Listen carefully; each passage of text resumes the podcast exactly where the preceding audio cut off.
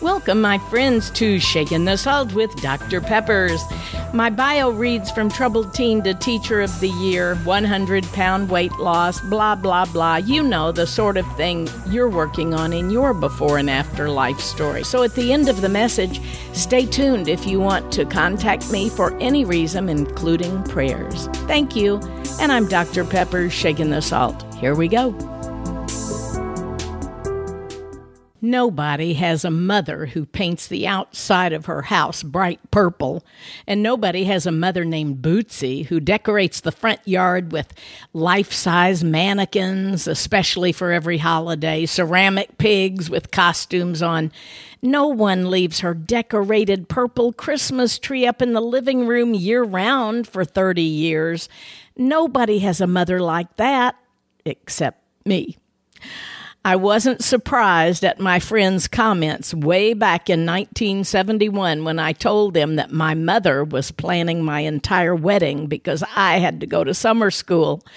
They said, You've got to be kidding, a formal church wedding with 300 people, and you're wearing a purple wedding dress? Where did you find a size 22 purple wedding dress? I can't believe that all 10 members of the wedding party, including the men, are all wearing purple too. Nobody did that back in the 70s. Well, I did. I grew up in 1950s in the little small conservative town of Clarksville where everybody was just picture perfect it seemed like Beaver Cleaver. And my parents were both in college. My grandparents had both graduated from University of Missouri and they had a beautiful brick home overlooking the river. And my grandmother was in charge of all kinds of groups and she didn't know what to make of this little Memphis gal that daddy brought home home after World War II, so I can only imagine what she must have thought when she painted the house purple. But raising a town is like raising a family. People in the town grow on you like your children grow, and everybody in the town came to know and love Bootsy because she didn't care if people said certain things about her. She didn't care if she didn't fit the norm. And I guess that's where I get it. So my mom is 94 and she's still alive and doing great things and taking care of my baby brother back in St. Louis. But some of the things that I remember from my childhood, she had steering wheels hanging with flying pigs from vaulted ceilings in the brand new house that they had just built. And she described her sense of style as unique. And we all grew to love her uniqueness, and we still do. Because Bootsy was able to give unconditional love. She loved, and I truly mean that, everyone. So there's only one person who's ever caused my mother grief and pain through the years, and guess who that was? Yep, that was me. As an adolescent, I had to compete with my mother and my older sister, who were both normal, beautiful sizes and beautiful people. And here I was, a size 22, 100 pounds overweight. And my sister, I've shared before, had been a cheerleader and prom queen and valedictorian. And she and mom just seemed to spend a lot of time together in the kitchen and talking girl talk. And my younger brother and my dad spent a lot of time playing ball. Dad was the coach of his team. And I was kind of left as the middle child, the outsider. I labeled myself rebellious and I compensated in very destructive ways back in the 1960s and 70s when people didn't do that as much then in Clarksville. I could really fit in in today's society. I would often hear them say, Oh, what a wonderful family. Except, poor Debbie, I wonder what happened to her. I had heard that so many times. But mom would defend me and she would always try to help me. She would fix healthy food and she'd invite me to exercise with her to these old records that she had. But when it came time to getting married, I found the man of my dreams that didn't care how much I had gained since we had first met. I don't know if I had looked like that when we first met, if he would have still been with me, but I think he would have. He always says he has loved me through thick and thin So, my other grandmother was the one who ended up making my purple layered dress. It was actually a white dress with just a little light layer of purple chiffon, and she knew how to make it so that it kind of hid how large I was. But I also know that I had learned how to manipulate and blame others for my problems. And I know that mom and dad had taken me to counselors and psychiatrists, and they were always trying to rescue me. And Bootsy could even think of things that she had done that I didn't even know about.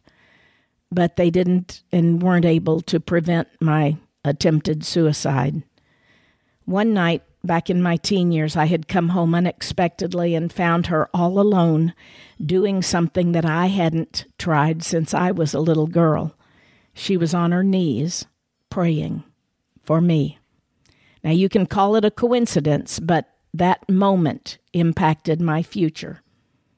And we began to talk, and she told me of the dreams that she had given up so that she could marry Daddy during the war. She hadn't been able to finish college or become a fashion designer at the time, even to have the wedding that she had dreamed of, because they were married in a little chapel as daddy had been given orders. He was being shipped out to go to Japan as a Navy pilot. I had never known the young girl, Bootsy, and I loved her even more. So, with mom's encouragement, of course, we got married in that beautiful purple wedding that Clarksville will never forget.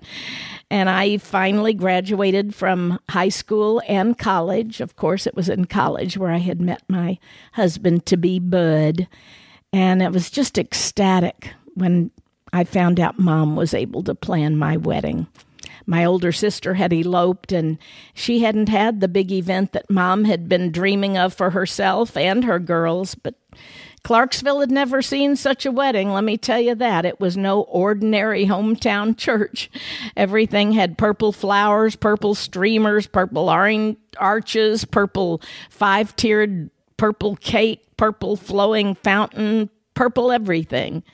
And in spite of the whispers and dropped jaws, I proudly floated down the aisle in my size 22 purple chiffon, handmade by my grandmother. My attendants were all in different shades of purple. My matron of honor, my sister Donna, who is still my best friend. Good friends I have kept through the years. One of them is deceased, Carol, but uh, Lynn and Drusy, they're still good friends, and they wore purple. And here now, 40 some years later, I've lost a 100 pounds. My husband and I together can fit into that wedding dress that was made by my grandmother. And of course, I became a teacher, high school, drama, and I had a built in wardrobe for all of our plays. My mom was the costumer for the Clarksville Theater there in town, the community theater. And so I would go and look at all of her props and mannequins and costumes. And when I was teaching and had to do a play, I knew where I could get costumes always Bootsy.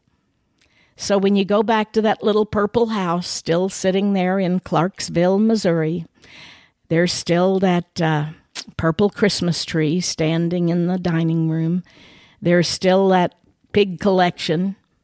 And there's still the remembrance of where all those dreams were being dreamed, where those prayers were being prayed, and where they have now been answered.